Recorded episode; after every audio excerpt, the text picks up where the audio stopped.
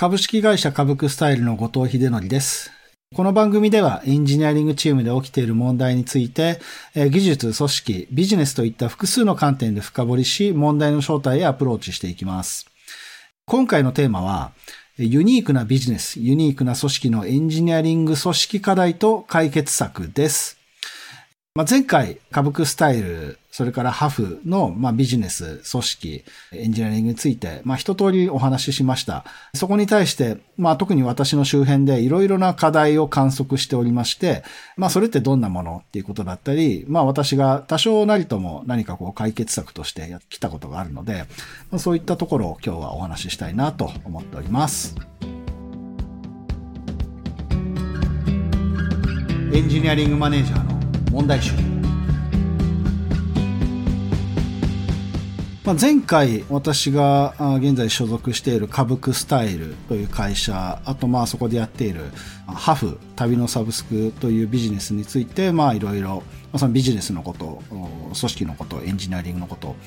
お話ししました。今回は、まあ、あの、それらをもとに、まあ今、この会社の中で、まあ、私の目から見てどんな課題があるのか、っていったところだとか、まあ、その課題に対して、まあ、私のその立ち位置で、まあ、どんなことをやったりだとか、あ何をやろうと思っているのか、みたいなお話をしたいなと思ってます。で、まず課題っていうところから、あの、お話ししていきますが、まあ私今、その COO 兼 CTO っていう、まあ一応こう、経営っぽいところに入ってやっているので、まあ少しその経営観点的な課題というか特徴みたいなことかもしれませんが、そこからお話ししていくと、まあビジネスもその小さいスタートアップながらよくあるセオリーで言うと、なんか一つのことにとにかく集中して、選択と集中みたいなことでやっていくっていうのが、まあ、セオリーだと思うんですが、我々の会社って、まあ、皆さん聞いてて分かったかもしれないんですが、そうじゃなくって、まあ、一つ、もちろん注力するところは注力するんですが、それ以外のことにもリソースをある程度振って、まあ、より将来に対して、ビジネスを育てていく可能性をたくさん増やしていこうといったようなやり方をしているというところがあって、これは別の言い方をすると、その事業全体をこうグロースさせるっていうことに対して、まあ、できることを全てやろうといったようなコンセプトなんですね。で、このできることっていうのを、まあ、経営観点で言ったときに、何かっていうと、あ自分たちが、まあ、予算上こう使えるお金っていうんですかね、資金。まあ、これをこう、まあ、無駄にしないようにしようと。いった考え方になるかなと思っていて、まあ、当然その無駄にしないって、まあ、いわゆる無駄遣いっていうのは当然 NG なんで、まあ、そういう意味では当たり前なんですけれども、その無駄遣いっていう方向だけではなくって、じゃあ資金があって、それがじゃあ余ってたらいいのかっていうと、まあもちろん余ってるのはある種いいことなんですけれども、まあ一方でその投資家の方から預かっているお金っていうのを適正に使って事業を伸ばしていくっていうところも、まあ会社として、まあ責任があることではあるので、こう無駄に余らせているという状態も、ある種それはこう無駄な状態なわけですよ。なので、もしこう資金、えー、っていうところが、まあ予算上を計画している中で、まだ使えるものがあるのであれば、それはイコール、まだやれることがあるよね、という状態だと考えているわけですよ。なので、そのお金で、まあさらにビジネスグロースにできることはないか。もしあるのであればそれをやろうといったような考え方を、まあ、しているところがあります。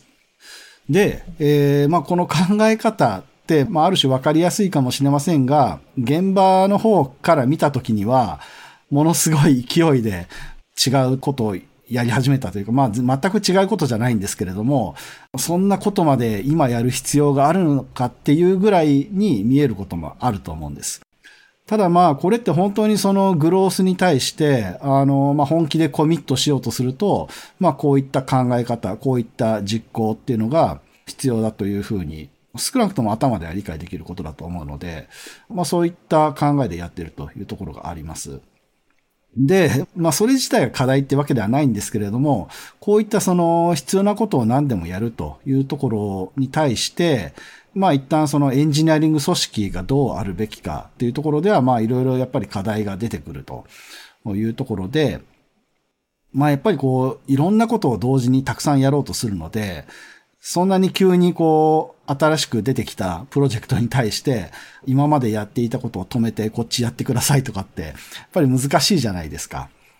なので、まあ一般的に考えると、なんかそういったこう、経営が求めるような速度で新しいことを増やしてやっていくみたいなことは、あの、やりづらいまあ私もそれが一般的だと思っているんですけれども、でもこの会社ではそれをやらなければいけないというところがあって、まあそれをやれるあのエンジニアリング組織みたいなのはどんなものなのかなといろいろ考えていたりします。なので少なくとも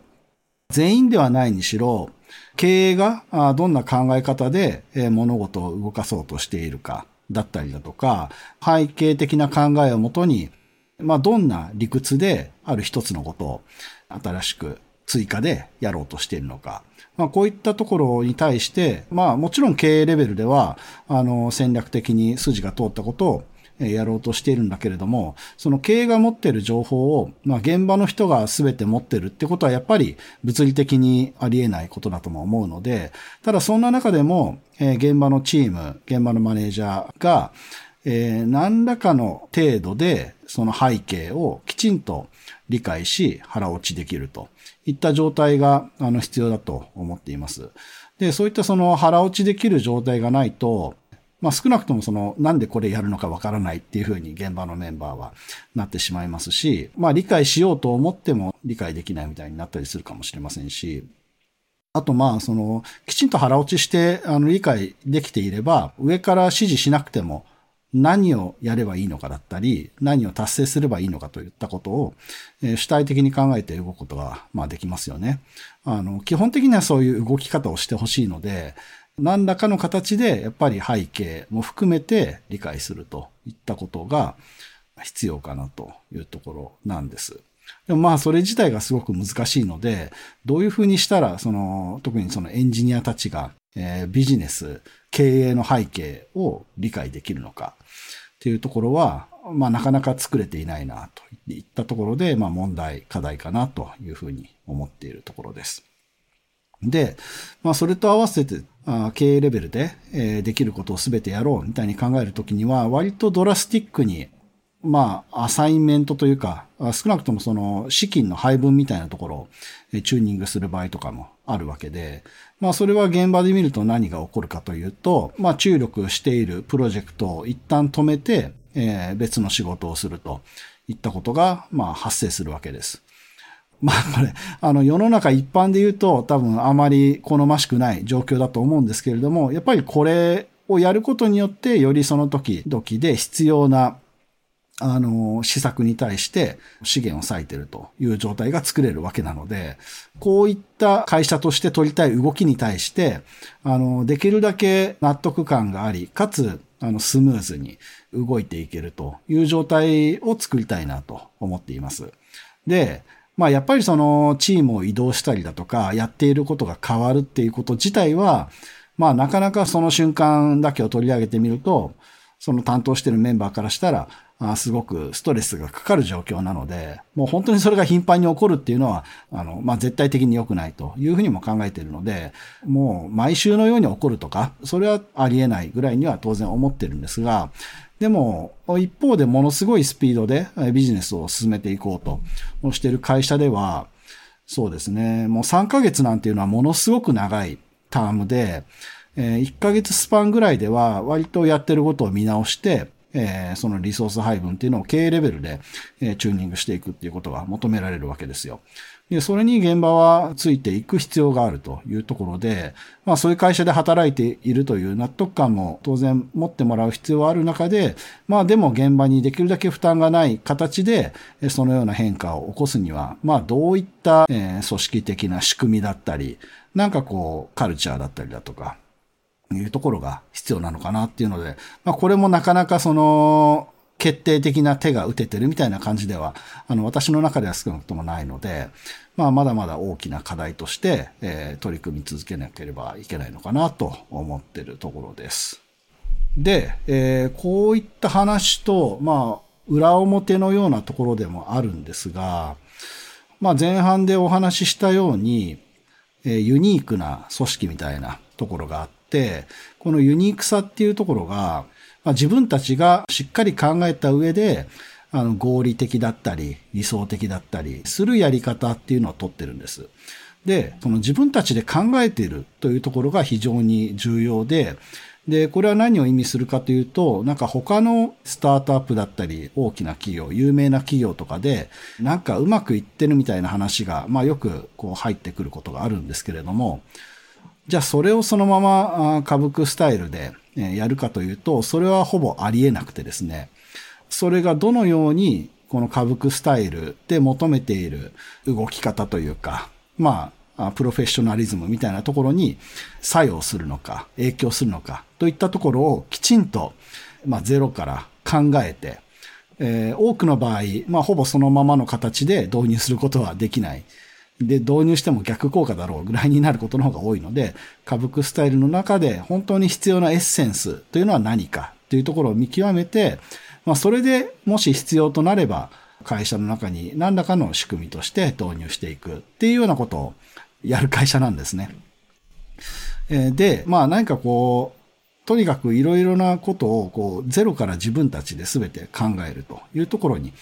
重きを置いているので、まあなんか他の会社で組織づくりだとかを成功したとかいう経験は、まあもちろん一定役に立つんですけれども、なんかそのままそのやり方を持ってくるということが、まあほぼほぼこの会社ではできなくって、まあ割とまた新しくチャレンジして組織づくりみたいなことをする必要があるので、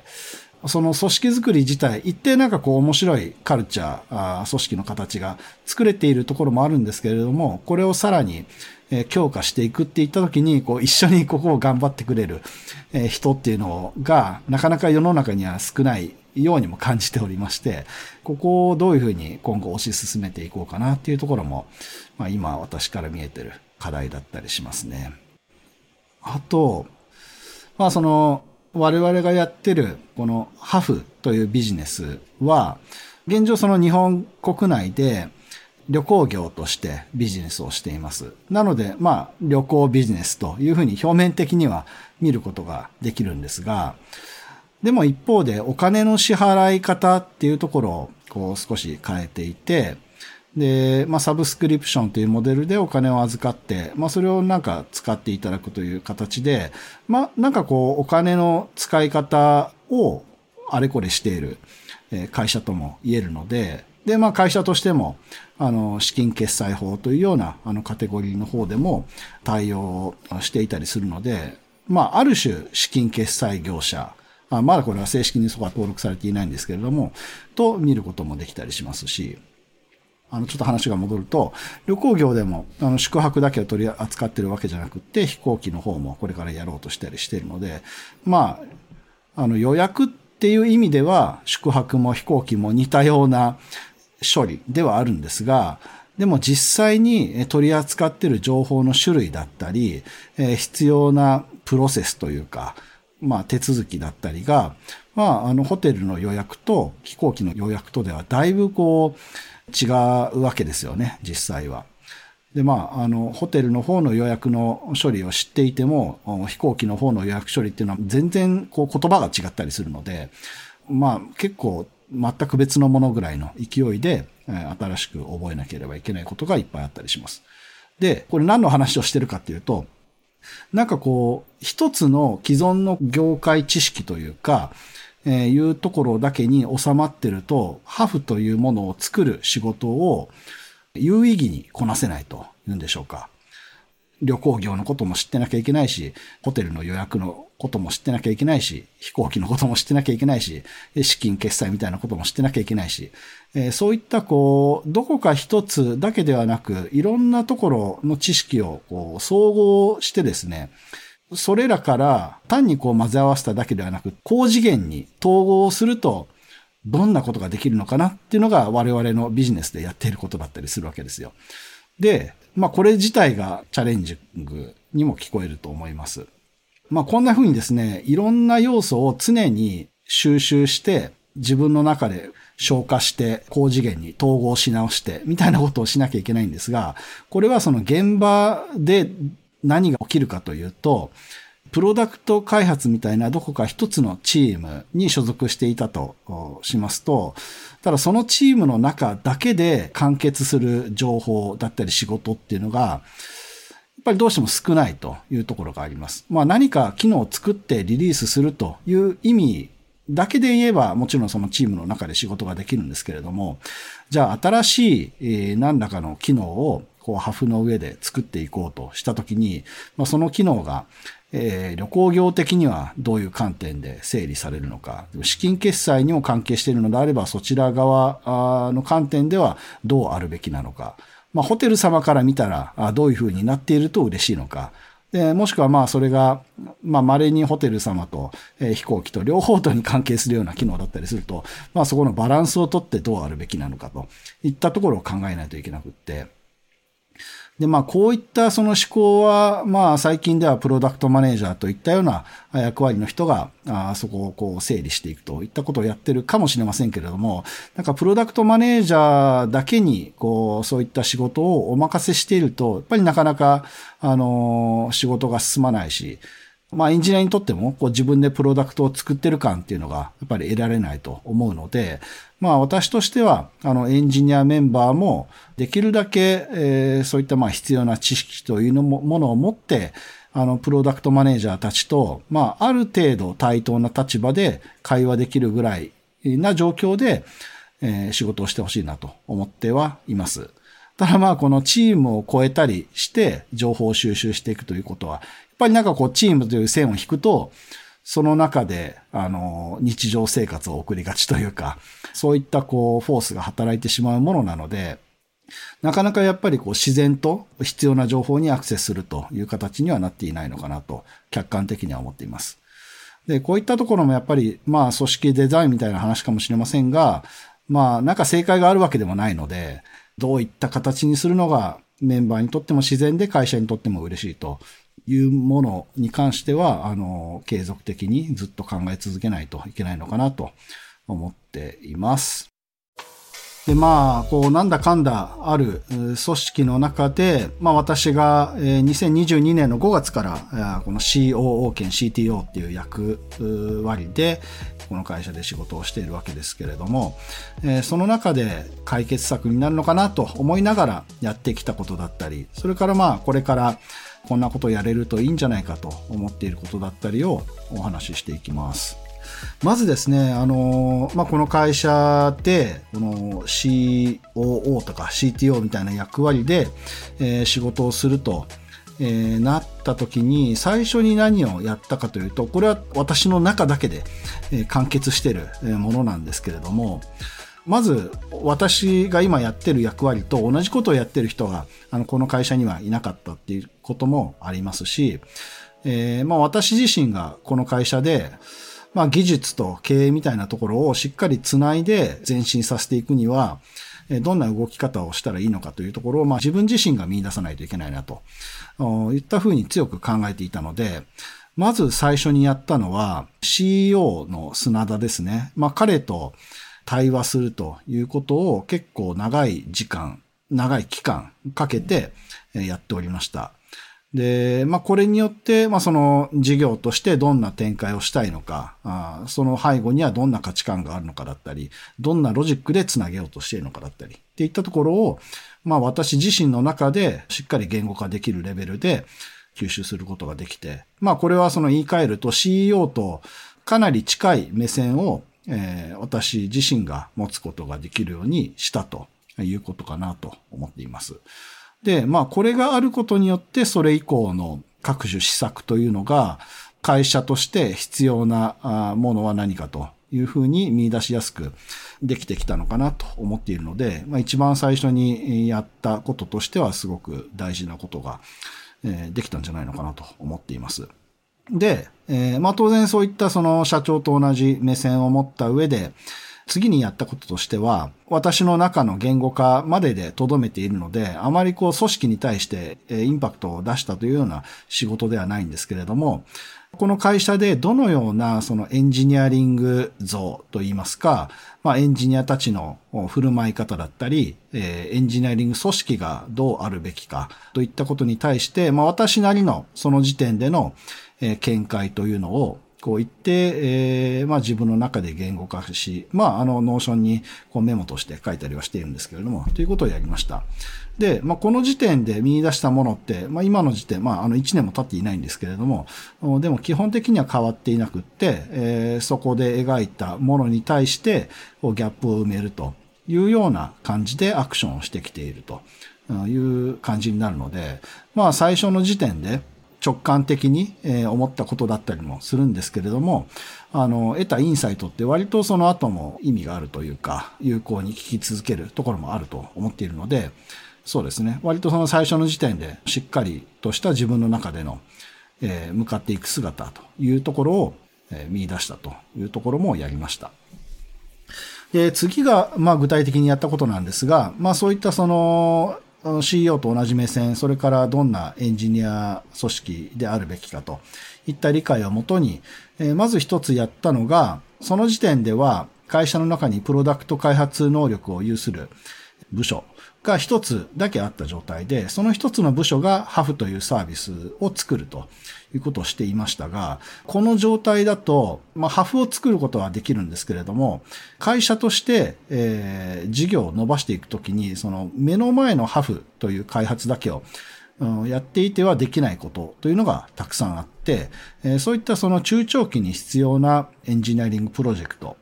といったものにもしっかり手を打っていくべきだろう。それを、まあ私の裁量で、え自由度を持って取り組める組織というのが必要だろうというふうに考えて、あの、まあ、デジタルサービスユニットっていう、まあ、変わった名前を付けた、あの、組織を蘇生して、あの、私直轄において、まあ、そこで中長期に必要な、え、プロジェクトを進めていくという体制を作りました。で、このまあ、このデジタルサービスユニットというのは、まあ今でもワークしていて、結構まあこれによって事業の、まあハフ自体の推進というよりは、その会社として進めていきたい事業ということが、かなり大きく前進させることができたんじゃないのかなと考えています。これ名前も結構こだわっていて、なんか DX とか、まあそういうよくある、あの、ワードではなくて、デジタルサービスとしたところには、デジタルの力を会社の中だったり、それから会社の外側、あの我々のステークホルダーに対してしっかりこうサービスしていこうと、そういったところを作っていく原動力になるようなチームとして発足させたいというところがあって、こんな名前を付けました。まあ日本のデジタル庁とか、あとまあアメリカでもデジタルサービスっていうような長みたいなところがあって、そのデジタル化を担ったりしてるので、まあそういったところからインスパイアされたといったところもあったりします。まあ、ちなみにこのデジタルサービスユニットのに所属するメンバーには、プロダクトマネージャー的な動きをする人もいれば、エンジニア的な動きをする人もいるんですけれども、なんかその、あえてあまりこう役割を区切っていなくって、プロダクトマネージャーっぽい人がある時はものすごくコードを書いてる時もあるし、まあエンジニア的な人があのプロダクトマネージャー的に要件をガンガン決めに行くといったところをやるといったこともあります。そういったことを推奨していて、その既存の枠組みの中で仕事するというよりは、会社の中で求められる動きに対して必要なことを何でもやっていくべきだというところを体現するようなチームとして作っています。あの、まあ、さまつな話なんですけれども、こういう動き方を期待する人たちを採用しようとするときに、なんかポジション名として、まあ、今はバックエンドエンジニアとか、プロダクトマネージャーとして採用を出していまして、まあ、このあたりって採用に関わったことがある方なら、あの、ご存知だと思うんですけれども、なんかこう、仕事のタイトルが、え、求職者から探されやすい状態が必要なんですよね。まあ SEO と言いますか。なのでこう、バックエンドエンジニアとか、プロダクトマネージャーみたいなタイトルをつける必要が、まああるかなと。まあ今はそういう方が、こう、より求職者にリーチしやすいという状況はあるかなと思っていて、そういうような出し方をしているんですけれども、ただ実際のジョブディスクリプションの内容って、プロダクトマネージャーだけをやってもらいたいわけでもないし、バックエンドエンジニアだけをやってもらいたいわけでもないので、本当は、何ですかね。例えばデジタルサービスエージェントとか、なんかそういうかっこいい新しい役割を作って、まあそれで、あの、こちらが期待してる、えー、ジョブディスクリプションというのをきちんとあの理解してもらった上で入ってきていただきたいなと理想的には考えているんですけれども、まあ、なかなかちょっとそこは折り合いがつけられていないところだったりしますね。でもイメージとしてはなんか、あの一つの肩書きにこだわらないようなあの働き方を期待しているといったところがあります。でここまでがやったところで、まあその具体的にやってることはあの前半の方でもお話ししたようないろんなプロジェクトを進めているといったところですね。で、まあこれからまだまだやっていかなければいけないところもありまして、まあここからはそのアイディアレベルみたいなところになると思うんですが、いくつか考えているところをお話ししますと、えまずビジネス自体をこうグローバル展開、えしようとしていて、これはまあほぼ同時に、え会社の中の組織も、えグローバルチームに、えしていこうとしています。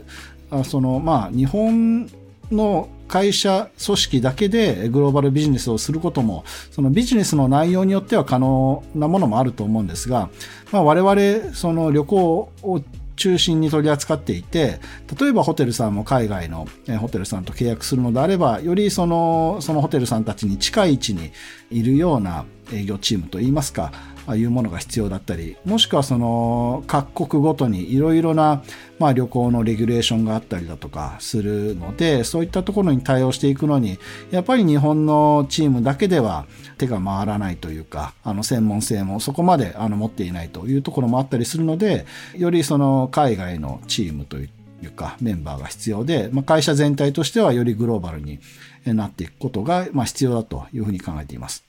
で、一方で、そのビジネスとして、えー、このハフというサービスをグローバル化するときに、あの、まあ、このサービスってその旅行を扱っていて、旅行ってなんか国ごとに全く別々の旅行をするかっていうとそういうことはないというふうに考えていて、むしろ、えー、国内旅行でも海外旅行でもこうシームレスにつながっていて、一つのサービスで、えー、もうあらゆる旅行ができるというのが、まあ、自然だったり理想だったりするのかなと考えています。なので、会社として、えグローバルに一つのサービス、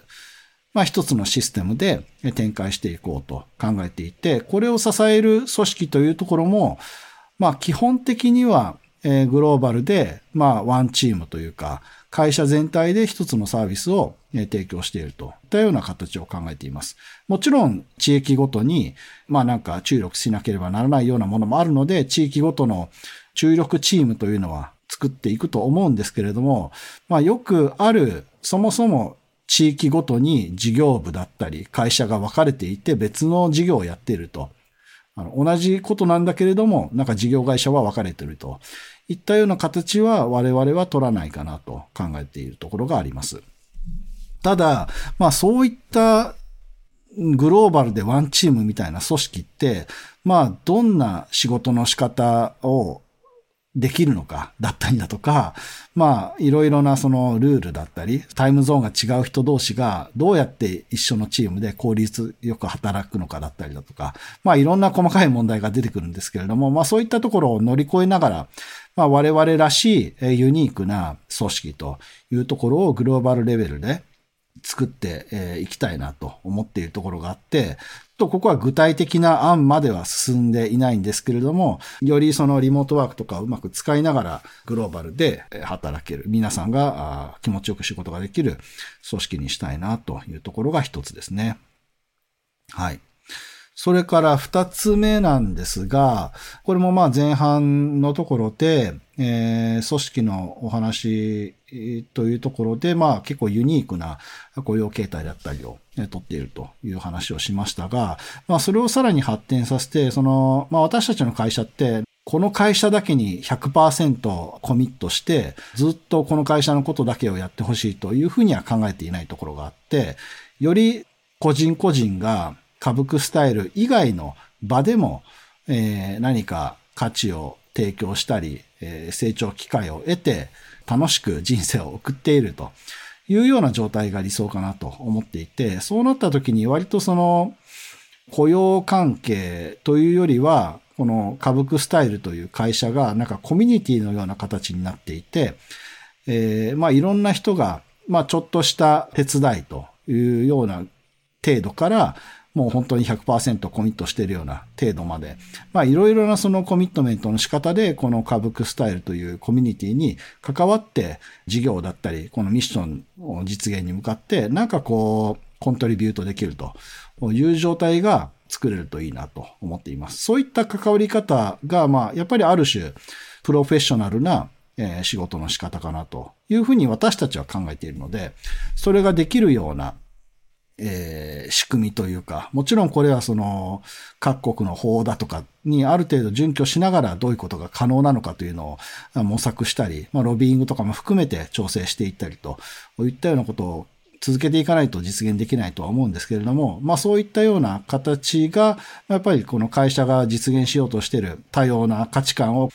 えー、ありのままに受け入れているような状態なのかなとも思っているので、あの、私たちの組織自体がその多様な価値観をありのまま受け入れているような状態というのを作るために、まあいろいろ努力していきたいなと思っているところがあります。あと、まあ三つ目は、まあよりその社内の私自身、ん、どうなっていくのかなというところでもあるんですけれども、まあ今 COO 兼 CTO みたいなところで、経営と事業と組織とエンジニアリングと、まあ割とそれからまあコードを、まあ書かないにしても、こうレビューで突っ込み入れたりみたいなところまでやったりしてるんですけれども、まあやっぱりちょっと私が責任を持ちすぎかなと思ってるところもあって、まあ私自身がやってることを、これ結構楽しい仕事だとも思っているので、ぜひ同じようなチャレンジをしたいっていう方に、この仕事をなんかこう分割して、えー、まあ一緒にやるというか、まあもっとうまくできる方もいらっしゃると思うので、何らかの形で私の役割というのをこう分割したり、お渡ししたりしながら、同じ目線でこの会社に対して仕事ができる方っていうのをまあ探していくというか、これ、まあ育てるみたいな感じじゃないと思うので、そういったところのチャレンジを求めている方と出会って、この会社に魅力を感じていただいて、えー、そういった私と一緒にチャレンジしてくださる方というのを、えー、まあ、探すんですかね。という形で、あのー、何らかの形で私以外の人が同じような仕事をしている状態というのを作る必要があるなと思っていて、まあ、そこもやっていきたいと思っているところですね。まあ、まだまだ話足りないなと思ってもおりますが、そうですね。これはどの会社でも一緒だと思うんですが、まあ、すごくたくさんの課題が私の周りにもあります。そして、まあ、あの、課題と認識していても、手を出していないこととか、まあ、いろいろあります。こんなところで、えー、まあ、それでも、こう、マネージャーとして、こう、課題を、こう、うまく、今やるべきことみたいなこう優先順位を整理したりだとかしながら、まあ、一つずつアクションしていかないといけないなと、まあ、自分で話しながら改めて思ったところです。さて、この番組では、感想や質問、リクエストなどお待ちしております。番組詳細欄にあるリンクよりお気軽にご投稿ください。ツイッターではハッシュタグ EM 問題集をつけてツイートしてください。EM はアルファベット、問題集は漢字でお願いします。そして Apple Podcast や Spotify の Podcast ではレビューもできますので、こちらにも感想を書いてもらえると嬉しいです。お相手は株式会社株クスタイル COO 兼 CTO の後藤秀則でした。